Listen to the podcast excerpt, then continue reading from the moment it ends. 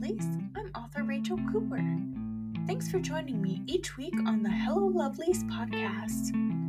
Here, we'll go in depth to learning about writing with actionable steps that will take you from story idea to published book. Right alongside me as we make the journey together. You can get show notes for each episode by heading over to authorrachelcooper.com slash blog and searching for the episode's title. If you want to learn how to support this podcast, visit www.patreon.com slash author Rachel Cooper.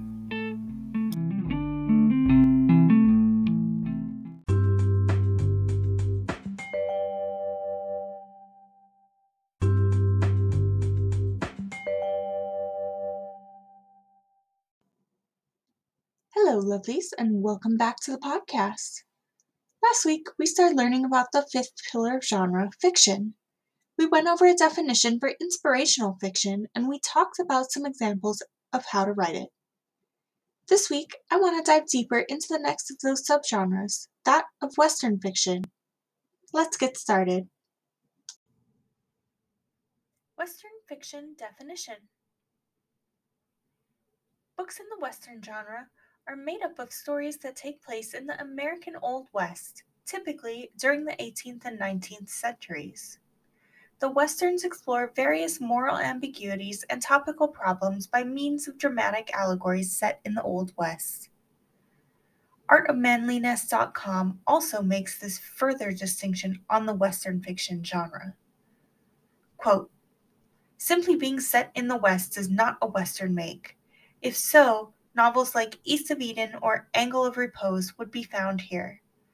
While not every novel will satisfy every marker, each book listed here includes most of the following elements. Geographically set west of the Mississippi River. While some very early westerns are set in the likes of Kentucky and Ohio, the geography that really captured readers' attention and defined the legend of the cowboy lies west of the Mississippi. Texas, New Mexico, Colorado, Montana, etc. Also, westerns don't generally we- reach the West Coast.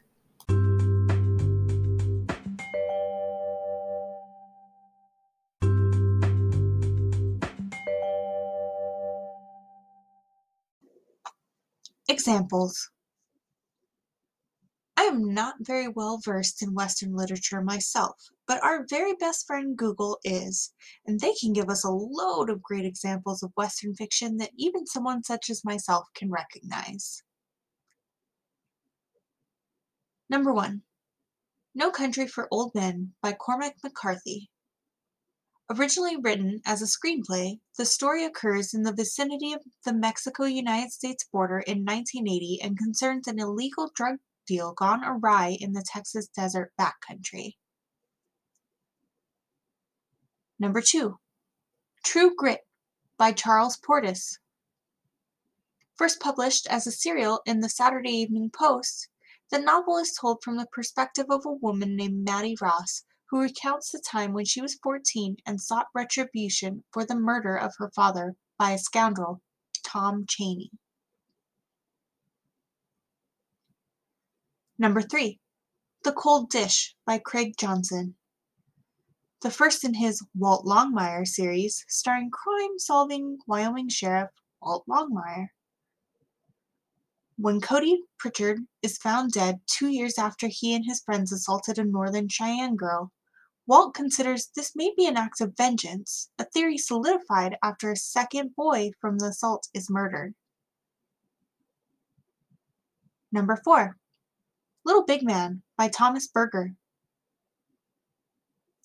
Narrated by the 111 year old Jack Crabb, this satirical Western is about a white man who was raised by the Cheyenne Native Americans and describes his life in the West.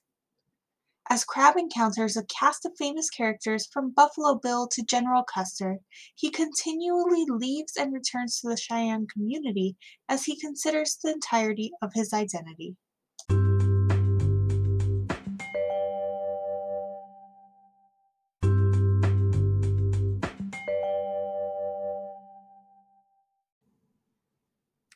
Write Western fiction as a literary genre. If you are interested in writing westerns, I'm excited to share these notes I took away from the 2022 Wyoming Writers Conference, where we had the pleasure of having Craig Johnson himself as our plenary speaker. He talked about writing in general and how it was accomplished and gave many of his best tips for accomplishing the work. These few tips, I feel, best explain the process of writing and might help you with writing westerns specifically. Number one, you need to tell a good story. Number two, think broadly about characters, stories, and settings. Number three, cast your characters before you write a single word. Number four, every character needs to have a distinct voice. Number five, really think about your setting. Number six, where's the dramatic conflict coming from in the book? Don't run away from that conflict. Number seven, don't let your research interfere with your writing time. Number eight, don't treat the reader or the characters like idiots. Number nine, allow the reader to know the character's faults. Number 10, don't beat yourself up. You have the right to be here. Next week. Next week, on the blog, we are taking a break from moving through the fiction pillar of genre and talking about how well I did this quarter on my quarterly goals. If you've been following me on TikTok, you got a sneak peek this week on my Nows page, so you may already know how it's going and how I feel about it. If you aren't on my TikTok, you can find me at author Rachel Cooper, where I post regular work in progress updates, bookish content and reviews, and other fun things. What other fun things? Most of my content is actually writing and book related, but other content could include gaming or D&D vids, household tips and tricks, neurodivergent content, and playing around with all the filters and posting them to my stories. I honestly have a blast over on TikTok where I never dreamed I would. And if you're wanting a sign to check out the app for yourself, I'd highly recommend it. Short form content is easy to create even if you're burned out, and I rarely do a dancing video.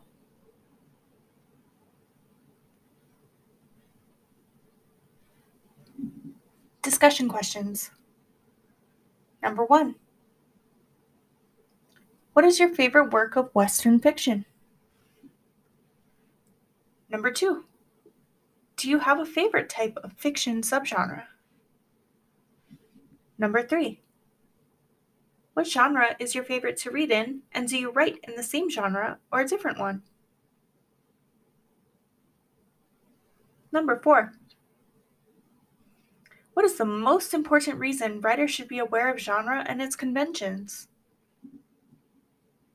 Number five. What questions would you like to see me answer in a blog post or podcast episode?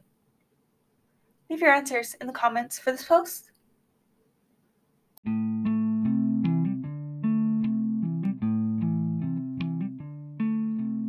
Thank you so much for listening to this episode of the Hello Lovelies podcast, a writing podcast for authors, hosted by author Rachel Cooper. If you want more information, just search for this episode on authorrachelcooper.com slash blog. If you like this podcast, the easiest ways to support it are totally free. Subscribe to the podcast, give it a like, share it on social media, and leave an honest review. Thanks again for listening. See you next week.